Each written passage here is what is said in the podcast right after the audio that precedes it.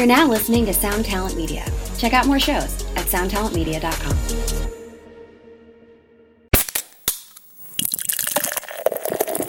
I think I think also for me, I think one of the things that I learned from it is that when I'm at a point that I'm uncomfortable, I start feeling uncomfortable. That's when I go, okay, don't run, just just stop and sit with it. Hey, what's up, Vox and Hops heads? I'm Matt, the vocalist of Cryptopsy and the host of the Vox and Hops Metal Podcast, brought to you by Sound Talent Media and Evergreen Podcasts, where I sit down with fellow metal musicians, talk all about their lives and music while sharing a craft beer. I hope you've been having a killer week. I most certainly have been. I am beyond stoked because in less than a month, I am going to be in Winnipeg for Ninja Cat Productions presents Vox and Hops Brutal Winnipeg. That's right, the first edition of Brutal Winnipeg is coming up on February 18th at Park Theater and features performances by Despised Icon, Wake, Hopscotch Battle Scars, and Murder Capital. All night long, you'll be able to enjoy killer brews from Sookram's Brewing and Kilter Brewing. I am beyond stoked to be in Winnipeg on February 18th for Vox and Hops Brutal Winnipeg. Now, before we jump into today's episode, I'd just like to ask you to follow the Vox and Hops Metal Podcast on the podcast platform of your choice.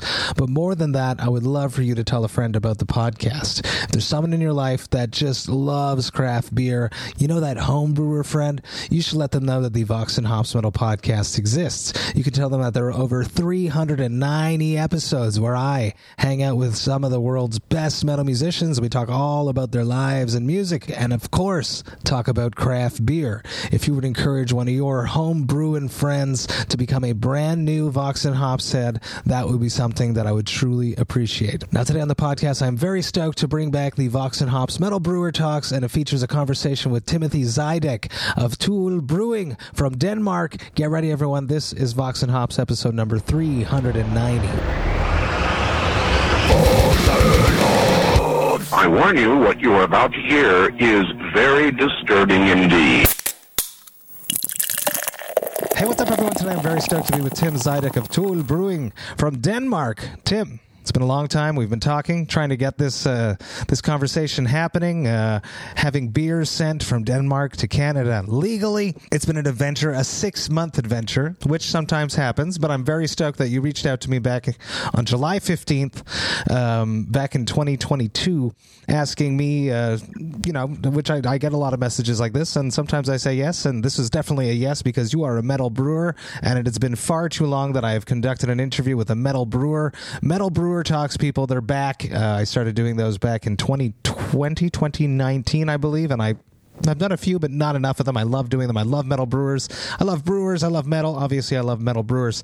Tim, how you doing? Doing well, thank you. Um, definitely. Um, still being new to Denmark because I've only been here for six months. I'm still adjusting to the the nice dark winters. Yeah, it's it's a big big big difference because Denmark is much more northern. That's why. Yeah. The the the, the latitudes. Am I saying that right? It's the latitudes or longitudes. I think it's the latitudes.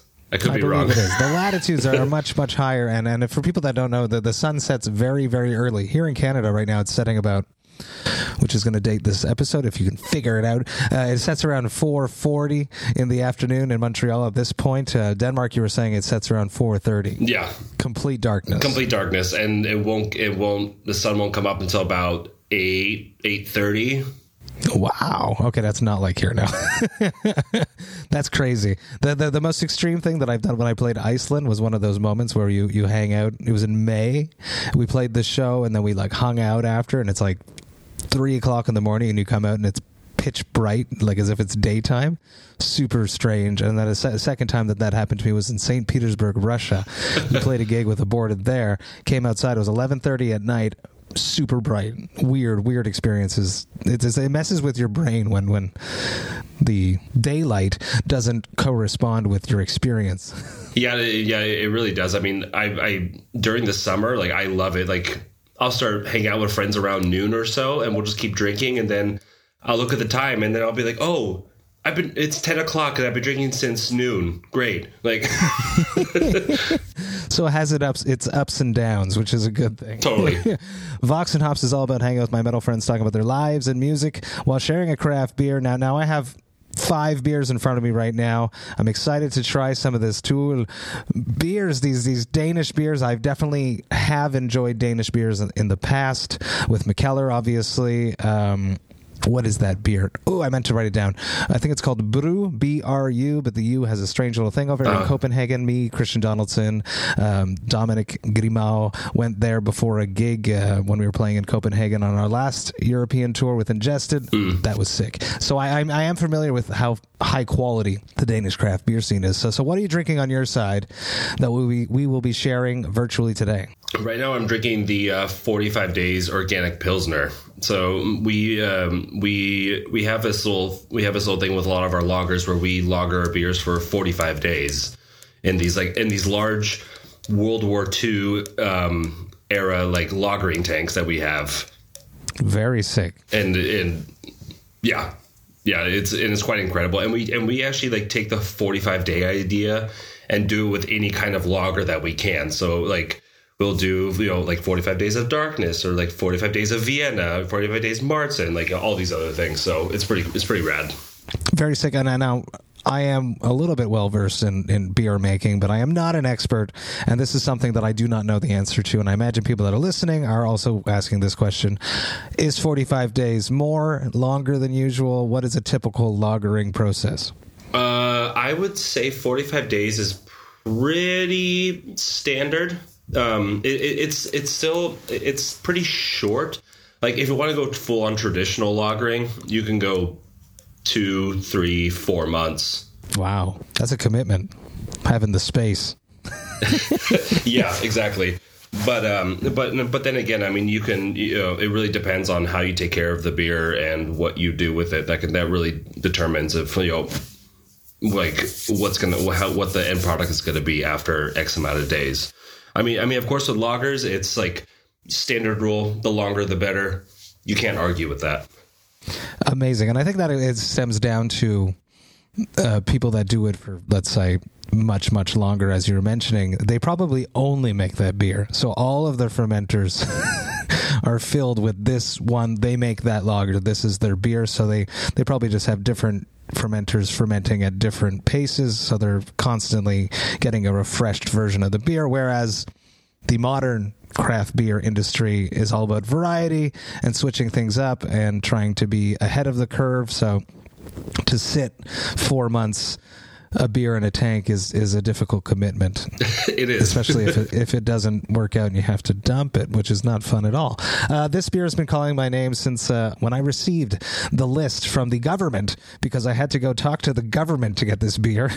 it's called uh, Shit Faced, which is a great, but it's it's spelled uh, C H I T faced. Uh, it's awesome. I love it. India Pale Ale, uh, seven point two, I believe, if my brain seven point five percent. Talk to me about this beer. It's it's super metal. First off, it's got like uh, the the barbed wire wrapped around. No, no, no, no it, it, it, looks like just a bunch of garbage and barbed wire wrapped around it, like, or, or like, or ooh, actually, you know what? I think this is what it is. This is actually, this. And now that I see, it, it's actually like the picture of um of the of what we call To Øl City, where the brewery is. It's just a um. It, it, it was an old um, ketchup factory that they took over. So I think this is a picture from somewhere around To Øl City that they just kind of used for the beer. Sick. So I'm going to crack this. Success. Um, and uh, pour it out. And I would love, as I'm doing that, to hear about your very first beer. Oh, uh, my very first beer. I would see. I was probably in middle school. Um, yeah, and uh, I remember I was sitting with my dad. We were just watching TV. I think it's probably Judge Judy or some shit, and and we um, and he's drinking a bottle of Red Dog, and and it's just this really just shitty American lager, and he's just like he was like, hey, do you want to uh, do you want to try this? I was like, all right, cool. He gives me a sip of it, and he was like, all right, that's enough because I just want you to taste this. So that when you get older, you're not to go crazy. I was like, all right. but then, but then, of course. Um, it wasn't until I started working started working and hanging out at a beer bar in New York City that really kind of like turned turned my mind onto beer. So amazing. This uh cheers to Judge Judy. Uh, not many people know this about me, but I you know, I do a lot of shit, and to relax, you know what I do? I watch fucking Judge Judy, and I really do on YouTube. It's it's it's a, it's a guilty pleasure, and I totally do that all the time. Cheers. This pours Cheers. out gorgeous. Yeah, like full body, like like it. I would personally, I would consider it more like a like a double IPA because it's just a higher ABV, and for it just being like full, like fuller body. I think we used we use uh, specifically like uh, chit malt. That's why we call it chit faced chit malt to to give it a lot more body and um, a lot more haze. So that's what we went with. Fan fucking tastic. It's delicious. Really, really enjoying it. Uh, let's dig into uh, brewer's story. So, so you you you taste that Red Dog shitty beer from your dad. He doesn't want you to become uh, super involved in beer. Uh, you're in New York at a beer bar, and that's when you discovered that beer could be something a little bit more. At what point did, did beer become like a lifestyle and you started working in the industry? I would love to hear your brewer's story, please. So, um, my previous career, I was a fine dining cook, and then being in New York, yeah, I was a cook for ten years, and so I was So hanging out there. oh yeah, Horrible lifestyle. like it- like and, yeah, it was the, it was the whole thing. I was I was super young, and just the whole thing of like, well, you know, the more abuse I get, the more stuff I take, I'll you know, I'll I'll make it to a higher you know higher level. Horrible. Yeah. but um, I was hanging out at this beer bar called Proletariat in the East Village. And I became friends with everyone over there. I started taste. They started taste like t- having me taste all these beers. And I had my first sour beer, and I was like, "Whoa! I've never tasted a sour beer before. What the hell is this?" And then one day, uh, my buddy who was the bar manager there at the time, he's like, "Hey, uh, I need someone to pick up a shift. Do you want to do that?" I was like, "All right, I can work one day a week." And so I was just thrown right in. It, it was on a Saturday. My first day was a Saturday, and I and he, yeah, in the But you in the used to the pressure because of being a cook. exactly, and and then also nice thing, all they had to do was pour beer and schmooze about beer to people, and it was only twelve taps, so it was like wasn't much. It was more of a. I enjoyed the interaction with the customers and being able to talk to them about the beers, and just kind of since it was a small like shotgun bar, like ten seats at the bar, really really small. I had to almost like put on a show for everyone. So, so, so I thoroughly enjoyed it. And then I moved to Portland, and eventually I just got sick of the culinary world and started working at in beer bars around Portland. So that's where I fully kind of just jumped into it. And then I, uh, my first uh, brewery job was a brewery called Little Beast Brewing. Uh, and yeah, so, so that's that's kind of where it all started. So now I'm here in Denmark working for To Øl. How did that come together? A whole relocating across the globe, basically, not just across country, but a, a completely across your country, and then across an ocean to these to the dark Denmark. Uh, so a few years ago, I got dual citizenship through my parents, you know, with through the EU, and both my and both my brother and I were like, ever since we got that, we're like, we need to leave the U.S. We just want to go somewhere else. Um, and I didn't have a job here yet, but I got I just got to the point where I was like, I just need to just go. So I bought it. I remember loving Denmark, and I was like, cool. So I bought a ticket with no job. Just I'm like, I'll just travel around and see what I see where I land. Um, then a couple months prior to actually moving here, uh, I saw a job opening for a To Øl.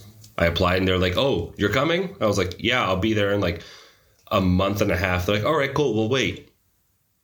And I just moved and, and I, I like there and they asked me like, "When can you start?" I was like, "I just need one week just to kind of get my bearings."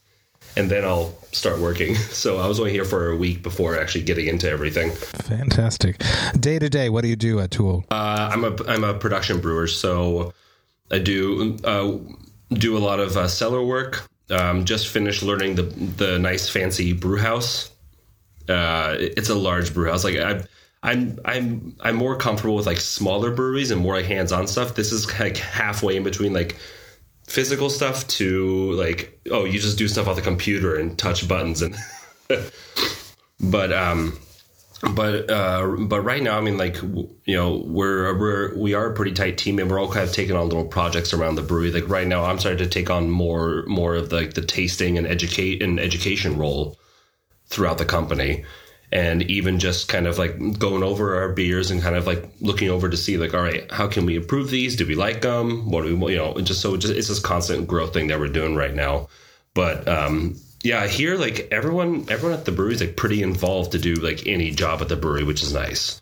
So everyone's almost kind of cross trained. It is a massive brewery, and uh, it gets distributed into the states. Even I've never seen it up here in Canada, but I have seen people from the Vox and Hops Thirsty Thursday gang, Jerry Monk. Um, finding some in Texas uh, as an example. So, so it's a it's a big brewery, as you're saying. So, so let's say um, a typical batch is like how many liters, how many cans, how, what, what, what is a typical batch for To Øl? Uh, a single batch is probably about 70 to 75 hectoliters. Okay, so it's massive, yeah. Yeah, and we have tanks that do. We have tanks that can hold single batches, double batches, and quadruple batches. Holy shit! Yeah. so the ketchup factory, uh, what, To Øl. Do you know any of the history of To Øl uh, before they were in the ketchup factory? Were they somewhere else? Uh, so so To Øl was was almost kind of, is kind of one of those um, like wandering breweries for a little bit. Okay. Um, because they had then, no brew house, but they had like an identity, and they were contract brewing in different places. Isn't that? Exactly. They were contracting out of uh, De Proef in Belgium okay, for like really? the last yeah. So they were just doing everything out of there for the past like maybe ten years. Really? Okay, that's super interesting. That's interesting. Mm-hmm. But they're a Danish brewery, but they're doing it in Belgium. We can, mm-hmm. you know, you can learn a lot in Belgium with beer, right? So. I mean, I mean, they're they're they're kind of the ones who wrote the book. Absolutely, that's fucking sick. I like that very much. Um, um, let's just dance away a little bit. No, before we do that, the, the education side of it. So, so when you're saying that you're educating, you're educating the staff, or you're educating people that are coming to the brewery, uh, brewery tours, or when, what, what what side of the education do you mean by that? Uh, more of the staff like uh, like sales mm, sales people, just even people in the office, even people in the office, because we do weekly um, sensory training, so everyone can pitch in and kind of be like, hey, like this, what are you tasting? You know, tell us what is this. So, so I, am trying to take that and kind of expand it even more. You kind of go like, okay, because usually people say, oh, it tastes citrus, and I'll go, I'll take the next step and ask them, all right, what kind of citrus are you tasting in this? Yes, because it's the easiest answer, citrus. Yeah, yeah, citrus. There's a little citrusy. Citrus. this, this shit face there is, is a little a little citrusy. I'm getting bubble gum. Does that make sense? I'm getting like bubble gum from this. It's, oh yeah, it's, it's really fucking good what kind of bubblegum are you tasting, Matt? Uh, not Hubba Bubba. But it, it, uh, how can I explain it? Like a citrusy bubblegum. but definitely like apricots nice. too, let's say. That's great. It's really good. I'm really good. Very happy. Very happy right now. Very happy, Tim. Uh, let's dance into the soundtrack of your youth when you're growing up in your parents or guardians' house. What music was playing when you were not in control of the music? What music did your parents or guardians listen to? Oh, I I grew up with ELO and ABBA. Uh, at first, being very very young, I was like, "Oh, mom, dad, like your music sucks. I can't. I can't. Like, why are you playing this shit?" And then with them being also like uh, immigrants from Poland, I had to deal with a lot of like Polish techno stuff and disco and everything. I mean, now I fully appreciate, but like, but back then I was like, that's shit. But now I'm like, wow, like I fucking love ELO and I love ABBA. oh hell yes, yeah. There'd be no Ghost without ABBA. I say that all the time. Exactly. Um, but but then you know, like I always think about this, of like how like how I got into metal, I, I would keep I keep I keep thinking like there was certain there were certain things I was getting into growing up that I would like that was somewhat like the I guess we would call like darker aspects of things that I just found fascinating. I didn't know it at the time, but I look back on it, I was like, huh. And then I think my very first metal CD that I purchased, it was the Matrix soundtrack. Oh yeah, I had that. Yeah, yeah. Who was on that? Rob Zombie, Ministry. Manson, I think, was on it. No. Uh huh. Oh yeah. I think that's why I bought it. I think. I think that makes sense. Or I got it for Christmas or something like that because, yeah, Rob Zombie, Ministry, Manson. Who else was on that? Uh, Rammstein was on there. Oh shit! Yes. I yeah, guess Rage because Rage was at the end of the. Yes. Yeah, yeah, because that, that the, the ending song there when he jumps up into the air, there is a Rage song. Yeah. Uh huh. so, yeah, so you buy yeah, that so CD, and then uh, what was your parents' reaction to that? They were they were kind of not keen on it, but I tried to just keep it under wrap, under wraps. Like I was like, yeah, this is fine.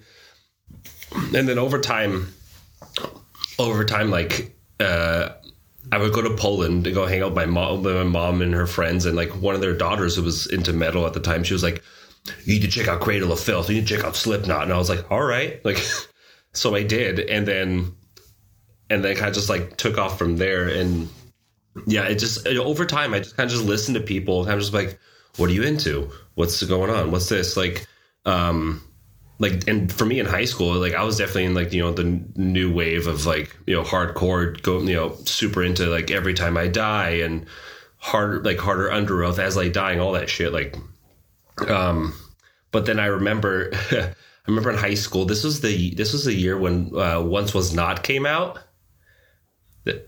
and uh cryptopsy uh, did a tour through san diego and i was just like mom, dad, I want to go. And they're like, who are you seeing? I'm like, oh, this band from Canada. They're super nice. The singer eats worms.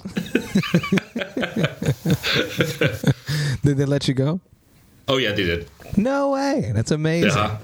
Yeah, that like that was like I remember I remember being super excited to see Lord Worm. I was like, "Holy shit!" Yeah, Worm is the man.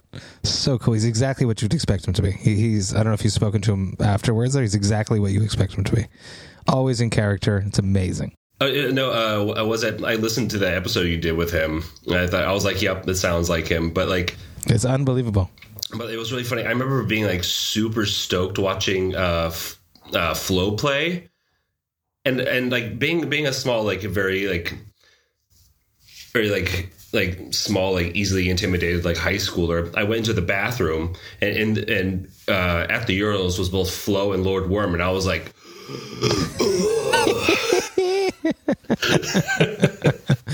the superhumans yeah. also have to pee. But but I, but I was just like, oh, don't mind me. I'll just go use the stall. That's so funny. That's like the one time I ever had a chance to have a chat with Devin Townsend was in a bathroom, and I I I didn't talk to him. I was like, this is weird. I'm not going to talk to Devin Townsend right now. right, right. Uh, well, like, what was it when I was um, bartending at Little Beast? We one day Chino Moreno came in and just said, "Yeah," and I was just like, not like. 99 I was 99% sure but I was like you know what like whatever I'm not going to talk to him he's coming in to have a drink uh, you know I want him to come back I don't want I don't want him to come in and be like oh shit I don't want I don't want to come back punishers yeah. but then, uh, but then I like then then he paid out, and I was like, holy shit, that was fucking Chino Moreno. That's so cool. I definitely would have said hi. He's a white whale for the podcast. It's, I, I I always say Mike Patton and stuff like that, but Chino would be a great one because he actually really does like craft beer. Really? So, well, the Deftones have done a bunch of uh, collabs with Belching Beaver, right? And I think that he oh, has yeah, yeah, a yeah. lot to do with that. Definitely, yeah. So I'm hearing all these cities throughout this conversation, and I can't keep track of where you're from. so, so parents are Polish. Yes. Um, grew up. I don't know. I can't figure it out. Maybe San Diego because the, the, the earliest story that I've heard so far was San Diego, and then you it's, cooked in true. New York, and then you ended up in po- Portland. Yep. Is yeah. Am, I, am I figuring this out? yes, yes, yeah. It was like San Diego to New York, and I also lived in Boston for six months. Yeah, so I, have kind of been jumping around, but but Portland Portland was the longest place I've lived in outside my hometown of San Diego, and that was like for seven years before coming here to Denmark. Well, San Diego is a killer craft beer scene, obviously, with uh, you know countless amazing breweries, countless. I know them all, but they're not coming to my head right now. countless amazing breweries. Portland. Um, has one of the most metal breweries that I've been wanting to have a conversation with for since I probably started this, but I never landed them as of yet. Obviously, I'm talking about Wayfinder. Um, how how important was being a metalhead and craft beer? We're dancing into the metal and beer topic. Um, why does metal and beer go so well together? You know there's countless metal breweries that that exist. There's more and more that keep opening. Um, is that a good thing? I think yes. Other people have said different.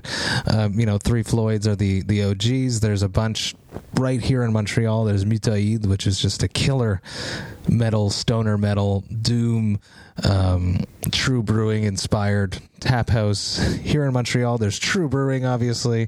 From denver uh, shout out to Zach Coleman, my bud there, Vox and Hops alumni. Um, talk to me about metal and beer. Why does it make sense for you? What I know for myself why it makes sense, but what in your mind, why does metal and beer go so well together? Uh, for me, I feel like it, it's it's one of the things that kind of uh, that's like the one drink that most metalheads can kind of just like, well, you're at a show. What are you drinking? More, you're drinking uh, beer. We can't agree um, on, on bands or styles, but we can agree on that. Yeah, exactly. yeah, I, I mean, I mean, like, I mean, like, sure, sure. If you like, I could, I could get into like, yeah, there, there's some, there are probably some, some like you know, metal, like metal breweries, or like to me that might be a little, a little cheesy to a degree. But, but the thing is, ultimately, it's like you know, it's just people just coming in, hanging out, drinking beer. If you want to listen to metal, drink beer, fine, great. Like there's like I, like I don't know, like it, for for me, it's too much to. It's too much of a mental burden to have to like think about like oh man this is like what the hell are you doing like we can't be having we can't be having you know you like you can't be playing Slipknot and Wayfinder it's like come on like just just let it happen who gives a shit uh, how about To Øl um, are they metal? Are you the most metal person there? I know that Denmark loves metal music. There's there's Copenhell, which you should most definitely go to if you're not planning to go to that. Uh, that's coming up this summer there. Just one of the best festivals out there. Um, is To Øl a metal brewery, or are you the only metalhead there? Uh, I, it is not a metal brewery. Um, I would say I'm probably the. There are a couple metalheads there, but I think I'm probably the most eclectic one because like I is like even even some of my metalhead coworkers I'll like tell them I'll tell them about some some even some black metal bands to me. To me are just normal but they're like huh? And I'm like okay never mind. I'll I'll, I'll just I'll just keep it on keep it on my side. I still love sharing music with others and especially for people for like for like-minded people. I'm like hey if you like this you should check out this band and then vice versa. That's probably one of my favorite things you can do. Mm-hmm. It's very similar with beer, obviously, which is another reason why they go so well together. Is, is, is, sharing sharing music with people is very similar to what I just experienced right now. Having this in my hand, thanks to this conversation, and being like, "Holy Christ, this is good! I wish I had another one." I do, and I'm so happy. uh, but uh, absolutely, it's it's it's an amazing thing. The the the gift of having a similar passion and then sharing that passion with other people and, and, finding like these hidden gems that you love and then sharing it with someone that's very metal and beer for me. It, it, it, both of those subjects those two things ring true absolutely. Oh totally. Um, like even even a buddy of mine uh, sam uh, he's a brewer in portland. He does, he has like a little side he has his own personal brewery project that he's doing um, called uh, brewhouse brewing. And it's just like just like he just does like just the dark stouts and pastry stouts and stuff, but like just like the the image of everything, I'm like, dude, like you're you're getting like full on like like black metal like gnarly images, which is great and fantastic. So like I, I love I love to see it. I love people, especially I mean especially being able to take the two passions together and kind of be like, all right, let's make this one thing. Absolutely, and I needed to mention that that some of it can be a little bit cheesy, but if the beers are good, like that, that's like level number one, right? If you're going to start a metal brewery, do it, but make sure that you know you know how to make good beer first because just making the metal part of it very strong and having weak beer part of it it's not going to work. It's got to stand on the beer side of things. So so so do your homework and, and make good beer people and then you can start a metal brewery. Yeah exactly. So you started behind the bar did you start brewing at Little Beast too? I did. Yeah, that was my first brewing job. Um, I started I started working there to, you know, with the hopes of getting into the brewery at some point, and then uh, COVID happened, and I was maybe off for a month, and they get and, they, and then I get a call, and he's like, "Hey, uh, you want to work at the brewery?" I'm like, "Yes, I've been waiting for quite some time now." Do you want to stay in your house and do nothing, or do you want to come? do you want to come make beer because everyone's buying everything? well, that's a little silver lining, golden gift of the pandemic, right there. Uh, it was. It, I mean, even for me, like I know it wasn't for everyone, but for me, I kind of, for me personally, I would say the pandemic was a little slice. Of, like it was a little thing of like, it was more of like a good thing that happened to me I was able to do a lot of changes and kind of it pushed me into the direction that I'm in now. So I'm not complaining. Uh, so you're the only metalhead basically at To Øl. But do you have a Brewers playlist? Like when you're working, is there something that you listen to that uh, it, can, it changes all the time, right? It depends what's coming out. But what are you listening to right now while you're working? Let's say It's been, it's been pretty mellow at the brewery right now, but I've been listening to this uh, folk artist. Um, his band's called Of the Wand and the Moon. Ooh, I don't know that. Yeah, it's gorgeous, like neo folk stuff. The guy's from from Denmark. Um, I actually just saw him play here on Wednesday, and it was utterly magical. Um, and the, uh, and of One on the Moon was one of those bands that like I used to listen to, I forgot about, and then it kind of just went back to it, and I was just like, holy shit, I forgot how much I love these guys. And then they came through Denmark. Yeah, Isn't yeah, that weird how that happens sometimes? that was fantastic. I'm not complaining.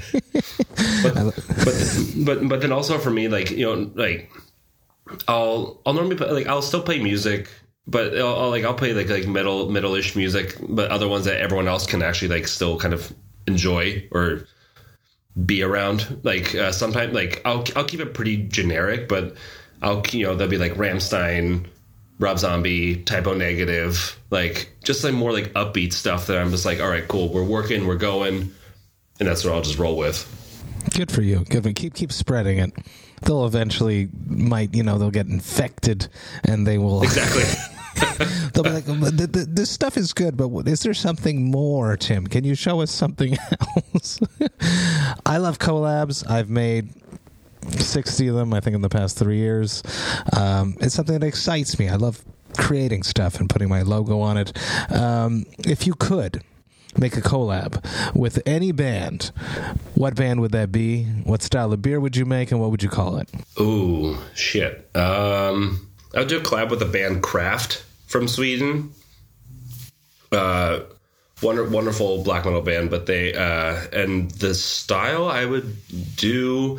I think I think I would do a Rauch beer, a, a smoked lager, Yes. because I feel like they're because I feel like they're very underrated. They are. They are. I feel them. Brewers are trying to make them happen here in Montreal. There, there's a, there's a few more on the market than there used to be, especially during the summer and during like um, the Oktoberfest season. People are really pushing it. They're trying. And then they're like, "Fine, I'll make a fucking IPA for you." You want a smoothie? Say, I get it. Yeah, but, but I, I feel like they're coming. Yeah. Yeah, yeah, like, like mm, yeah. Uh, I just went to a brewery over here called Oben, and they have they have a they have a Rauch beer on tap. I was like, I'll have one of those, and it was fucking delicious. And I was like, yeah, like like a lot of friends like, oh, it tastes like salami. I'm like, okay, you're not wrong. Like, That's what my wife says. Yeah, that's why I, I won't buy them and bring them. Well, I'll buy them and I'll drink them in the house. But I typically share a beer with Jessica. But uh, she she says it tastes like what she say? It tastes like bacon. I think she what she says, or hot dogs is what she says. Hot dogs. Yeah. But what kind And of hot and dog are we talking about? We're vegans, so, so it's not a good. but Mutaid made a very good uh, Grätzer, if I'm saying that correctly, which is also a lightly smoked light lager, three percent uh, light smoked lager. Yeah, which I had two weeks ago with some friends uh, from Mexico City. Nayeli, Jerry, shout out if you're listening to this. Uh, very stoked to have had you here. P- members of the Vox and Hops Thirsty Thursday group visited from Mexico City, coming up here to Messe des Morts uh, in November, and I hung out with them at Mutaid, and I drank that exactly. I'm going to switch beers because uh, why not? Um, let's go big. Something that I've never had something interesting. This is a this is a this is a wacky beer, right? This is a an imperial black India pale ale with coffee. See, I can't have this at night, so let's have it now. Yeah, yeah, the black malts and body salts. That's what's called. I want to make a collab exactly this style. It's so fucking cool. I've never seen anything like this. Everyone's like, "Don't black IPAs don't sell," but then you do an imperial with coffee. Yeah, yeah. Uh, oh, we we actually just we actually just did one called um, you want to do one called Black Baal B A A L, um, and it was just like super earthy but really drinkable and delicious. I was like, holy shit! Like this one actually turned out to be very very very good.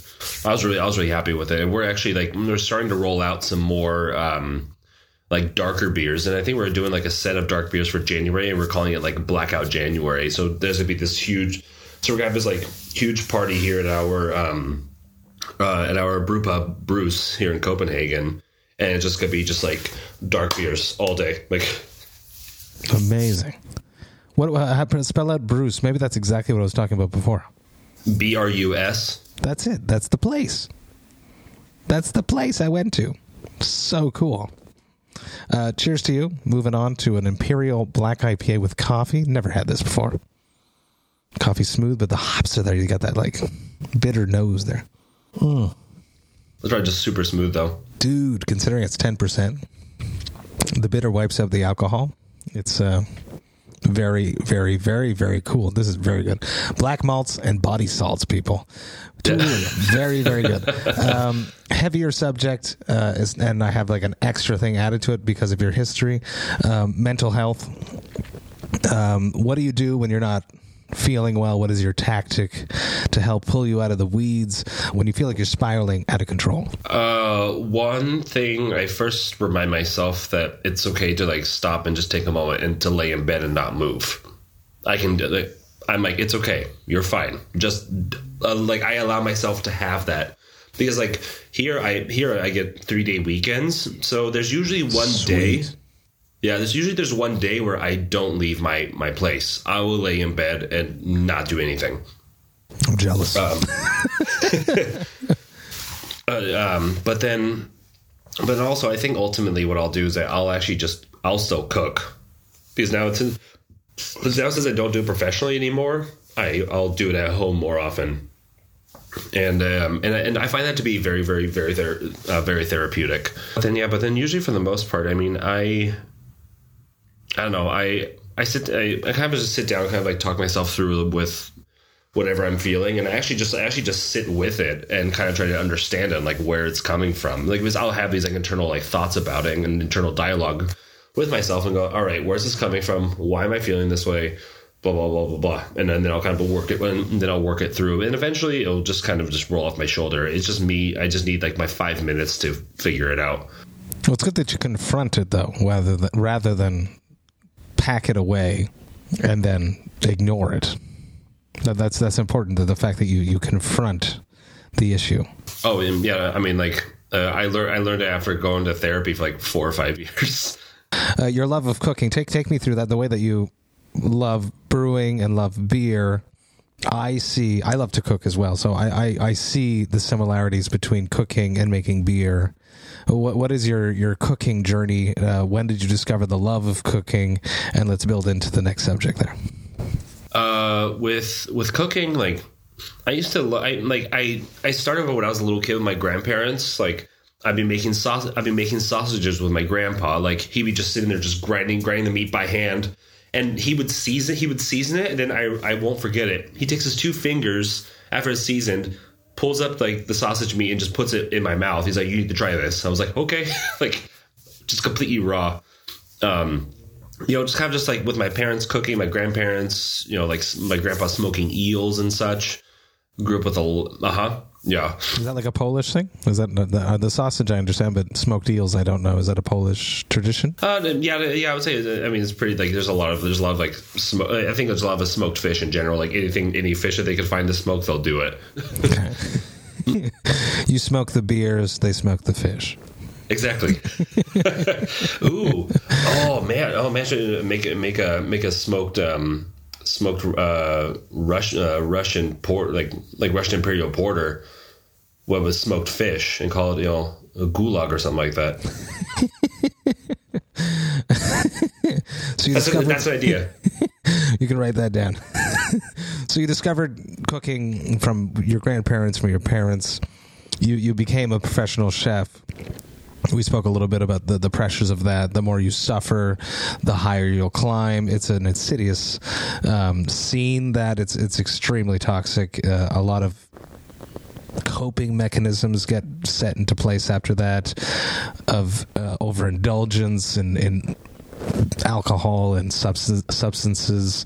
Um, I imagine that that you stepping away, and you mentioned that therapy. It is all tied into that you deciding you no longer wanted to be a part of that world and then moving away to take care of yourself. Because it's, it's brutal. I've, I have friends in the scene and I know what it's like. So it's brutal. So so talk to me about that moment of when you realized that you needed for your own mental health to step away from being a cook. Uh, I remember it was what it was one early morning. I was prepping and and I was and I was getting like I was getting talked to about something I did wrong, and this is like like hours before we even opened, all the time. Um, and so I was just super stressed. I was like, I, I had to do like five sauces from scratch. I was just like, I'm in the weeds. Like I just got in, but I'm already in the weeds. And I noticed, I think I was having a panic attack. I noticed that like that my my vision started blurring on the wow. sides, and it was just slowly just kind of closing in. And I had to like stop for a second, and be like, what the hell is going on? Um, so so it was then that I realized I was like, I need to get out. I need to stop. I need to change. Like, because this is if, if, if I keep going down this way, it's just it's not going to be any good for anyone. Um, so I put in my notice. And, and like I, I, moved to Portland for that restaurant to help open up that restaurant, and I was six months in, and now and I was six months in, and I was like, I can't, I'm done, I'm out. Um, and then I just took a moment took a moment to sit at home for a little bit um, because I was I didn't understand what I was feeling. That's the thing. I couldn't I couldn't put a name to it. I didn't know what was going on. So that's when I that's when I saw a therapist, and luckily the first person that I called ended up becoming my therapist. So I was with wow. her for five years. Wow! Don't be afraid, people. To it's, it's, it's, an excellent message. You have to ask for help when you're not feeling well. You know, it's, it's okay not to know what's going on.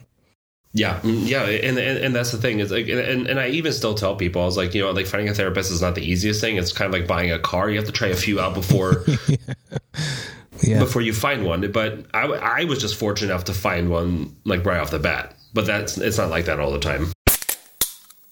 Hey, what's up, Vox and Hopsheads? I just want to take a little moment about Cryptopsy's upcoming tours. That's right, I'm talking about the Scream of Perseverance tour and our headliner dates that coincide with that tour called As Summer Burns. The Scream of Perseverance tour is kicking off at the end of May and runs all the way until the end of June. We are supporting the mighty Death to All. We are going all over the United States and we are hitting some of Canada. So excited to be honoring the legendary music of death alongside amazing musicians that performed on these albums. Even more stoked to be doing some headliner dates in some cities that I've actually never played in. If you are planning to come to any of these shows, you should definitely grab your tickets by going to voxandhops.com slash summer and you will be able to grab all of your tickets there. That's voxandhops.com slash summer. Do it, people. Come hang out with me. Enjoy life, metal, and craft beer in your hometown. Come to a show. We're going to have a great time. Now, enough about all of that. Let's get back to the episode. Thank you for being so open about that. And uh, if if you didn't go, and it's like life paths, right? It's like you need to go through all of these things in order to be where you are. Because had you not gone, moved to Portland to start this restaurant, you would have never ended up at Little Beasts, and then you would have probably never ended up working at To Øl in Denmark having a chat with me right now. It's it's the choices that we make and the things that happen to us that build us. And I think that's very interesting. I think that the, the, divergent paths that we can take in our life is never ending, and uh, we just have to appreciate where we are, despite the struggles that we've been through. Totally, and totally, and I'm I'm also very like I'm very I've been very i I've been very vocal about these things only because again again, it, it just to you talk about it more, and make it more of a normal subject. Yes. it's going to become a regular it thing. It is a normal subject. We are vulnerable. We are humans.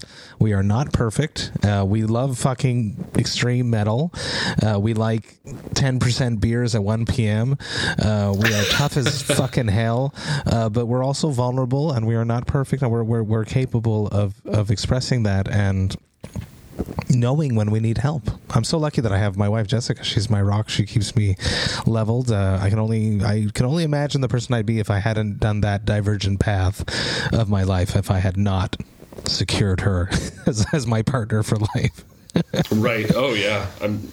I, I totally believe it, and yeah, it, it and yeah, it's yeah, it, and it's quite amazing. I mean, like, I've like I think I think also for me, what I think one of the things that I learned from it is that when I'm at a point that I'm uncomfortable, I start feeling uncomfortable. That's when I go, okay, don't run, just just stop and sit with it.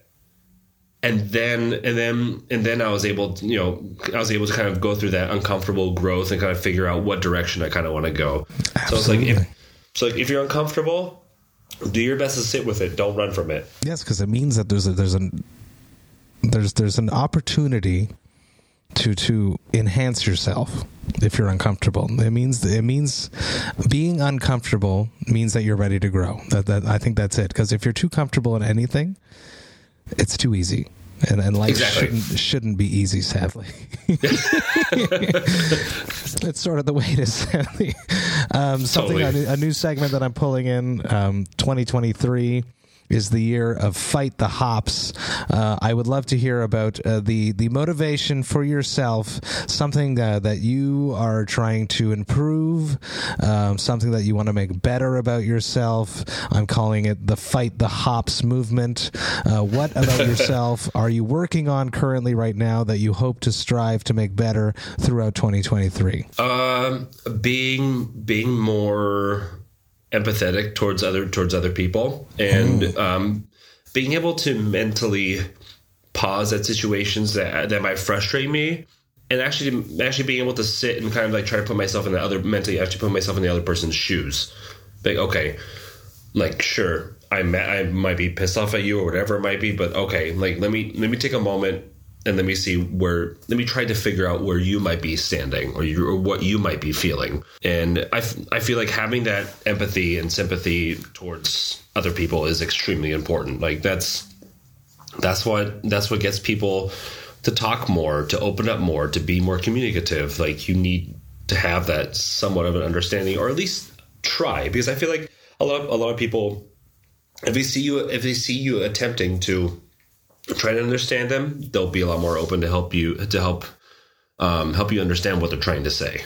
I guess absolutely. This this really works well, like in in like face to face human interactions. I feel like nowadays in the the world of social media, people that don't agree with other people don't even try to empathize. It just block them and push them away. And they surround themselves with like minded people. And I think that's a big issue with our world today. And then people don't know how to interact with people that are not like minded in the real world. So so so good for you. I, I, like that. Fight the hops goal. Be more empathetic, more role playing. Role playing would help. Like like when you stop and you confront your issues when you're not feeling well about something, you could do the same thing and stop and confront this feeling that you have towards someone that you need to be more empathetic towards. Right, and you know, whether it be you know a decision someone made. I mean, like you never know. They could have had to make a certain decision because of certain things, certain aspects, or that you don't know about. Like you have to kind of you have to be more like if. I guess now the whole talk is everyone saying be gentle with yourself, be gentle with yourself. All right, good. Be but gentle also with others be, too, though. Yeah. Yeah, exactly. yeah. You know, we're not all on our best days. yeah, totally. You never know when someone's having a shitty day. You never know what happened in someone else's life. So, so it's, it's I like that goal. I like it. I, am gonna I'm gonna mirror that myself in my life because I, I, tend to be tough on people too. Uh, you've traveled all over. You've been you've been everywhere. Uh, have you ever been to Montreal? I have actually. Really? Talk to me about that story. Yeah. Um, I was in I was in culinary school. This is in 2008 um, my friends, I this is down in uh, Poughkeepsie, New York, so it's like about a five hour drive away from Montreal. Uh, some friends were like, "Oh, hey, uh, we're turning 20 or something like that. Like, you can drink in Montreal when you're 19, 20, 18. Like 18. Okay.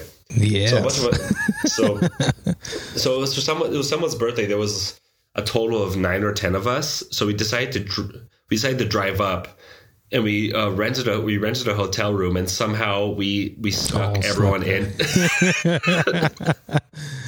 Don't do that, people. Do it. on the it was like on the floor, on the couch, on the beds, like everyone was just intermingling. It was pretty funny. Like it was a very good time. I had a lot of fun. Um, although it was yeah 2008, it was quite a it's quite a long time ago, so I don't remember too much. But I remember going to bars and being able to sit down and be like, oh my god, I could order a beer. Hell yes.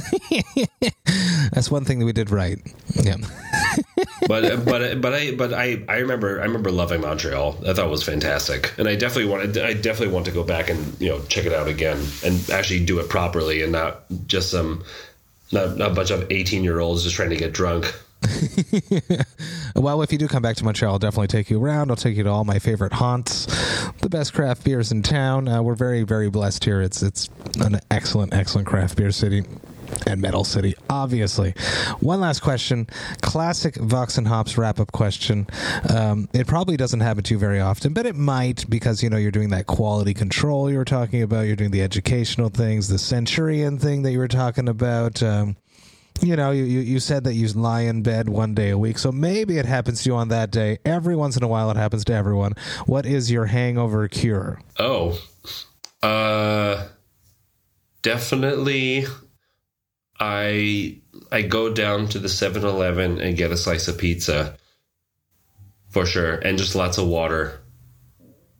And, and maybe an apple. Like that's what I do. And then I just kind of I, I try it's it, because because the because the hangovers like they are what they are.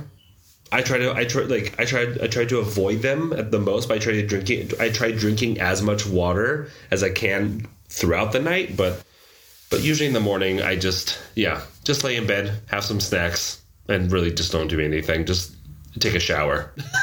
Fantastic. The apple threw me off. I'd never heard that one. oh, it's great. Tim, thank you so so much for hanging out with me, talking about your life, music, talking about being a metal brewer. It makes me so goddamn happy to connect with other metalheads that are in the craft beer industry. Um, it's it's brought you across the globe. I think that's so fucking cool.